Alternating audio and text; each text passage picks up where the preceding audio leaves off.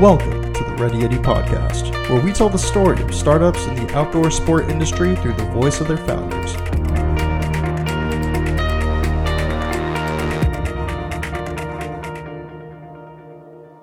What's going on, guys? Before we get into today's podcast episode, I wanted to give you a quick update on the Ready Yeti membership program.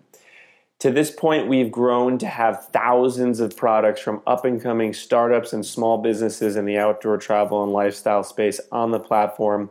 You can save up to 50% off all of these products anything from skis to jackets to food bars to supplements. Anything you could think of to support your outdoor activities is on the platform from small up and coming brands. It's a great opportunity to support small businesses while also discovering brands that you've never heard of. You can show off the new gear to your friends and also save a ton while doing it. If you're interested in checking it out, head over to readyyeti.com slash members to get your first month free. What's going on, guys? Josh Salvo here, your host on today's uh, podcast episode. I am sitting down with the founder of Tin Lid Co., John Tuck. John, thanks so much for taking the time to chat with me. Yeah, thanks for having me. I'm excited. Definitely. All right. So, for the listener that may not be familiar with Tin Lid Co., how would you best describe it to them? Um, Tin Lid Hat Company. Uh, we're an outdoor hat company that plants a tree with every item purchased.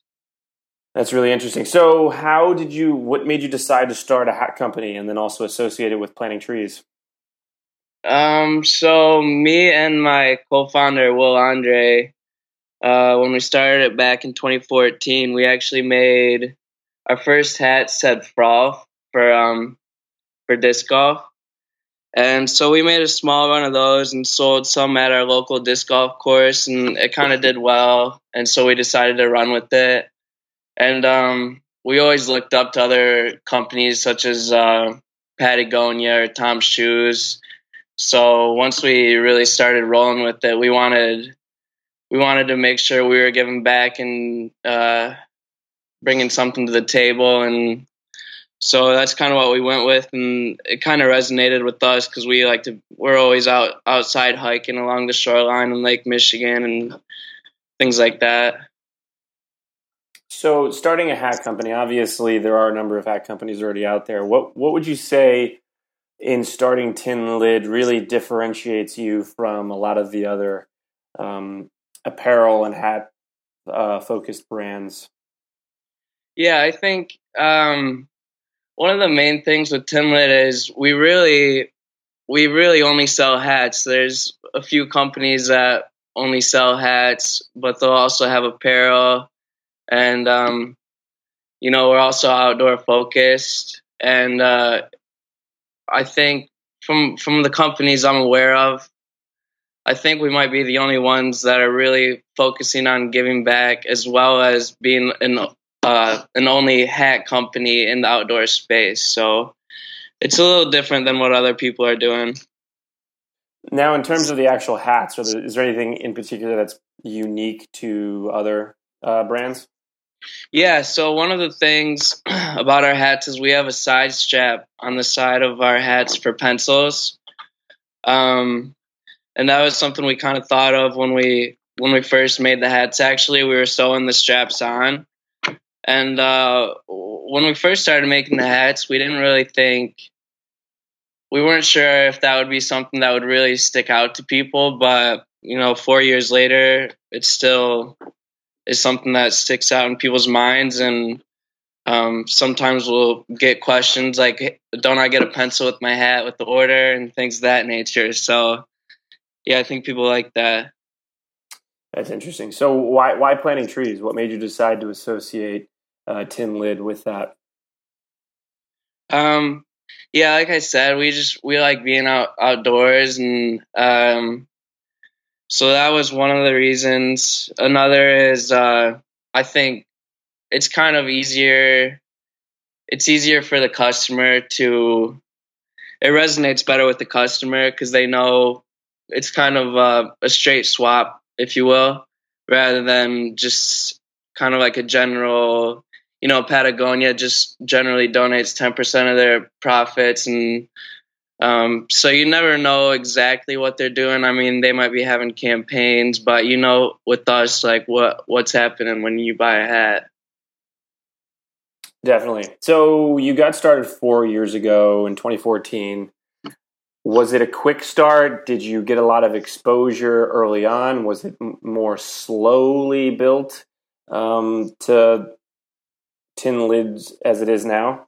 Yeah, it was. Um, I would say, well, we started in August 2014, and uh, it was definitely a slow start. Um, probably by January for, or uh, yeah, January 1st of 2015, we might have only had 48 orders on our website, and then um, we had a website called coolmaterial.com, which they're pretty big. That we got posted on their front page, and we got maybe 50 orders within the hour. So that was kind of our first big moment of whoa, like this is you know we weren't going viral, but it certainly felt like it to us at the time. And then um, so that kind of gave us since we bootstrapped, that kind of gave us some money to work with, do some more products and marketing, and then we really worked with. Uh, on the Instagram platform with other kind of outdoor pages doing giveaways and shout outs and kind of grew from there. Um, so w- once you got to that point where you, you sold 50 in an hour, what was the growth like after that? Did it, did it start to become a little bit more consistent over time? Yeah, certainly. Um, yeah, we, uh, I think the first, first year we might have done maybe 95,000 revenue and so that was pretty steady and um, since then we've just kind of had some steady growth since then. It's been nice. So when a customer buys a hat from you um, what would you say the reason the main is there a main reason i guess they decide to go with um, a tin lid hat over another brand? Yeah i think um, i mean our uh, our customers and followers they'll know how how um, small we are. So I think they can relate to us better than a, a larger corporation. And um, also, if they if they like being outside, whether it's going on a day hike or a week long trek, you know, I think our brand uh, will resonate with them either way. Definitely. Now, um, where'd the idea for the name come from? uh, so Tin Lid we were struggling to think of a name at first. My partner Will Andre was searching um, stuff about disc golf because you know that was kind of like what our first hats were. Um, so Tin Lid, when disc golf first came around, they were throwing uh, garbage garbage uh, can tins at trees, kind of as as a disc, and so Tin Lid just kind of came from that. That's so funny. Yeah. Um, now, did you have any mentors that really helped you get the business off the ground? Did you have any experience before launching Tin Lid with any sort of entrepreneurial venture? Um, yeah, well, you know, back in high school, I was kind of the guy flipping stuff on eBay and Craigslist. So that was kind of how I got started in business in general. Um, I had another friend, and that we kind of started a website. It was called Sella. Um, I don't know if you've ever heard of Gazelle.com, where they basically buy used phones and resell them and fix them. So that was kind of what that was. Um, that didn't work out, unfortunately, but that was kind of my first experience as far as starting a, an actual brand. Um, but once Tin Lid got going, you know, I didn't really have too many close mentors. There were a couple people when I was at college that would come and speak in my classes, and I continued to have contact with them. Um, and they helped a lot, but I wouldn't say really there was anyone uh, I consistently talked to throughout. Definitely. Now, obviously, a big part of tin lids is the sustainability with planting a tree or a number of trees every time someone buys a hat. Um, how did you go about sourcing manufacturing and making sure that the hats are made in a sustainable manner? Yeah, so uh, at first we really wanted to get the hats made in America.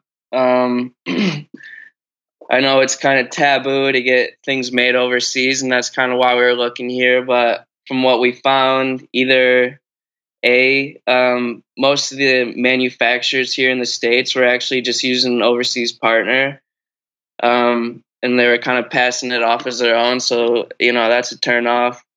And B, um, we'd have to sell if we were. We found a couple that were actually being made in the U.S. So if we were to use them, we'd have to sell our hats for about fifty to sixty dollars, and we just didn't think that was possible. So I started looking for manufacturers overseas. Found one in China, and um, you know you want to make sure obviously they're made ethically. And so I did a FaceTime tour of the factory with the sales office and the uh, people stitching up the hats and making sure everything's in good condition. You know, you don't want to feel guilty about how your hats are getting made. So yeah, we we did some research and made sure it was ethically sourced. And then as far as um, the fabrics, you know, we just use organic cotton, hemp, uh, recycled polyester. So, you know, the whole process, we're really trying to do our best to make sure everything is ethically made. Definitely. Now, do you think um, you you mentioned this in the beginning that you're specifically hats, and there aren't that many companies out there that literally just do hats. Do you think that you're going to expand um, into other products down the line, or do you really think hats will be the main focus um, going forward? It's hard to say. We've certainly looked into other products at times. Um, maybe two years ago, we came out with a backpack and that sold all right.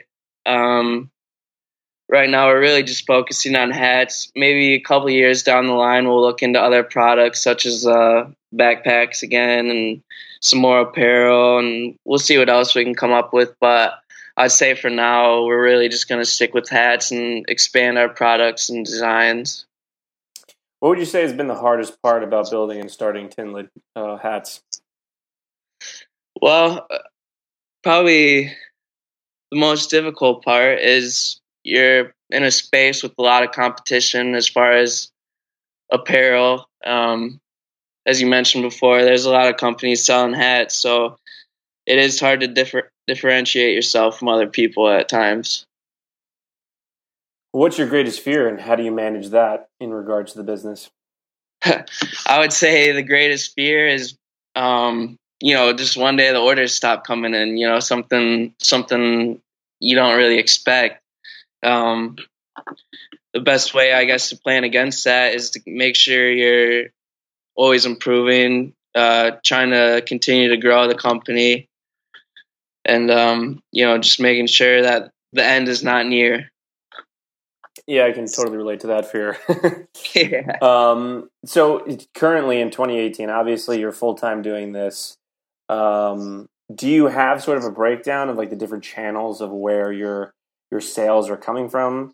Um, like different kinds of campaigns, or whether it's direct to consumer specifically or retail? Yeah, I mean, usually I would say probably 95% of our sales is through our website. Um, you know, we do we do Facebook ads, we do Instagram marketing, email marketing. Um, we work with some smaller influencers, and that just kind of keeps the sales coming in. And uh, we'll occasionally do like a branded hat partnership, and you know, just things of that nature. Definitely. What are some of the biggest mistakes that you've made up to this point? Um, I would say probably the biggest mistake we've made was early on when we were hitting that growth. We were kind of, I would say, we were too afraid to put a little bit of extra money into it. You know, not a lot, but we would go on back order with hats um, for just months at a time. And so we'd run out of inventory too quickly, and we were reinvesting all of our, our profits into more inventory. But, you know, in hindsight, we really should have had a bit of a cash influx to build up, but I don't know. I guess we're probably too risk adverse. So uh, obviously, you have some uh, a lead time in placing that order to getting the hats. Is it like a couple of months? Yeah, it's about it's about two months. Yes, I guess that forces you to be pretty proactive or future thinking in terms of like inventory. And then obviously in the beginning, when you don't know how many sales you're going to be getting, it's kind of just like a guessing game. yeah, exactly. That's exactly what it was. And when we got on the front front page of cool material, we weren't expecting that because we only had had 100 hats and we got 50 orders within the hour so over the next week we were going on on back order and we had we had um once we started getting into Instagram marketing back before Instagram rearranged their feed, uh, so it wasn't chronological, or so it was chronological, you know. Um, we were paying pages to shout us out, and we had we ordered hats. We were on back order, so we placed order for more hats. And then by the time those arrived, we had people waiting almost three months for hats. So we basically emailed them and said, "Hey, like we're sorry about this. Like we can still send you the hat for free if you want." And we only had one or two people that were really, really angry about it. Other than that, everyone was uh, pretty understandable our understanding of the situation. That's interesting. So those partnership campaigns really, really worked well um, in promoting the hats. I guess I assume you would give the the influencer a number of hats to then take a bunch of shots with and then promote to their following, kind of a deal. Yeah, for sure. Or um, other other pages that kind of just feature other artists. We would we would take a photo of our hat and they would post it on their page. So um, one uh, page that we worked with early on was Naked Planet, and they just kind of show um, you know pictures from around the world, and they had about two to three million followers at the time. Um, so we worked with them a lot and other other Instagram pages similar to them, and that kind of that was probably our main uh, how we how we grew the most at first. Now, were those partnerships paid or like affiliate how were they set up? Yeah, it was a paid shout. It was a paid shout out. So you could um, email them or direct message them and say, "Hey, how much is it for a shout out?" And they'd give you the rate, and you'd just see if it's worth it or not, and move ahead with that. That's interesting. So I guess in the beginning you just like let's try this. Let's pick a few pages that fill us a few demographics and just sort of see what happens. Yeah, absolutely. That's interesting. So you did those first couple, and then I imagine you know they would change the link in their bio, and then that would just send an influx of traffic and then sales to to your site. Right. Yeah. Well, um, it's awesome that that worked so well for you. I'm sure that was like a nice proof of concept. Like, hey, this is like filling a void. Yeah, exactly. I think the main the main. I mean, it obviously brought in sales and revenue, and but also kind of validated what we were doing to us that people that we didn't know or knew anything about us were buying our products. So that was encouraging. Definitely. Now, with the algorithm change on Instagram, has that changed sort of your approach on that? I assume that Instagram isn't quite as valuable as it once was. Yeah. So once once the algorithm changed, we um, we still occasionally do shout outs, but we we I I don't remember now at this we probably haven't done a paid shout out in maybe 5 or 6 months. Um it's just you don't really see a return on it as much as you used to. Um we're also not as new so people kind of know about us. Um on Instagram with with the other pages we'd worked with so but we do do giveaways with with other brands and pages and we still keep an active presence on there. We just don't do paid shout outs as much. So you'd say that the giveaways are kind of replacing the paid shout out? Yeah. Are there any other sort of um, initiatives that you um, do currently that drive a large amount of conversions? Um, yeah, the, no, nothing, nothing comparable to the paid shoutouts. Those were you know, at the time, those were those were a special form of marketing. I guess you know, it was only yeah. right time, only, right place. Yep, exactly.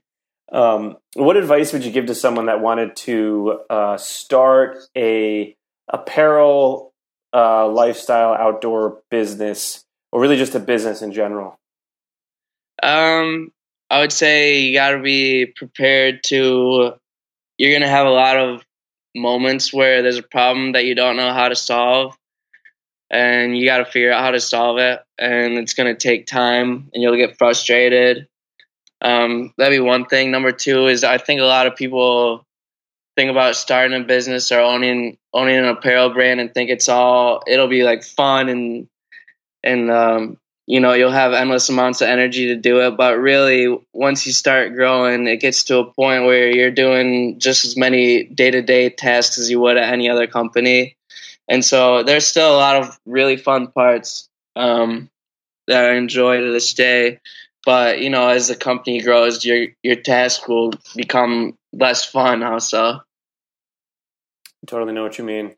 Uh, where do you see tin lid uh, going in the future the next year five years ten years down the road yeah so um, hopefully right now we don't have too many wholesalers and i think that's kind of our our next step so um, going to trade shows getting into stores uh, expanding the expanding the product line a little bit um, as far as getting into more more hat styles. Um, that's kind of where we'll be for the next couple years. What's the best part about running uh, tin lids?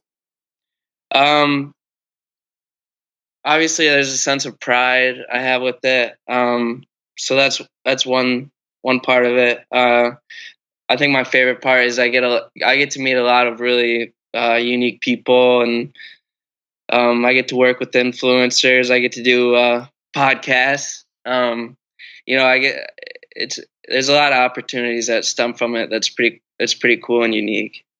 Yeah, I think one of the greatest parts about starting a business is the the networking and the people you meet. Like you said.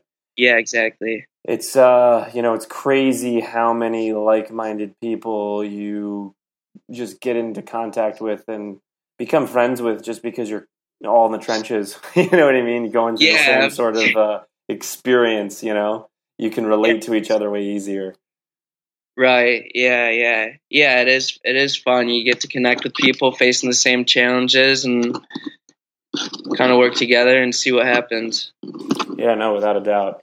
Um, now, anyone from who was listening before uh, November twentieth, you can actually enter to win um, a couple hats from Tin Lids, along with a ton of other gear um, from up and coming brands in the outdoor travel and lifestyle space. So if you want to uh, chance to win, you can head over to readyyeti.com before November 20th for your chance. And um, with that, John, I want to thank you so much for taking the time to come on the podcast and share your story and um, everything that you guys have going on at Tin Lid. Um, now, if listeners want to keep tabs on um, your progress going forward and all the things you have in the pipeline, where's the best place for them to do that? Yeah, so you can follow us on Instagram at Tinlid Hat Co. Um, on Facebook, Tinlid Hat Company.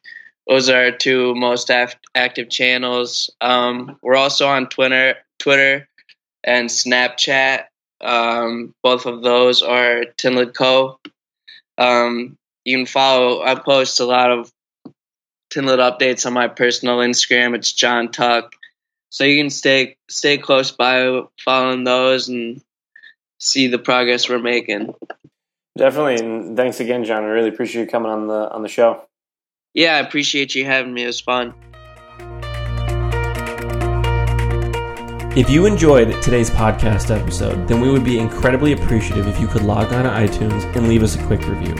This really helps us get noticed by other podcast listeners like yourself. And if you know anyone that would benefit from this episode, then please share it along. Well, that wraps up this episode of the Ready Yeti podcast. We'll catch you guys next week.